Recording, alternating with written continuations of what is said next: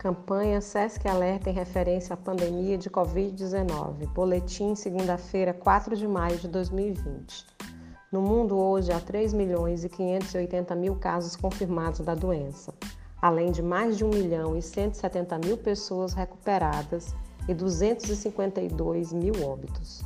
No 69º dia de notificação do primeiro caso de Covid-19 no Brasil, há mais de 109 mil casos confirmados além de 45 mil pessoas recuperadas e mais de 7.300 óbitos. O estado do Maranhão registra hoje 4.530 casos confirmados em metade dos municípios do estado, além de 1.115 pessoas recuperadas e 271 óbitos. Ressaltamos ainda 8.825 casos suspeitos e 5.188 descartados. Total de testes realizados em âmbito público e particular, 9.974. Fique em casa.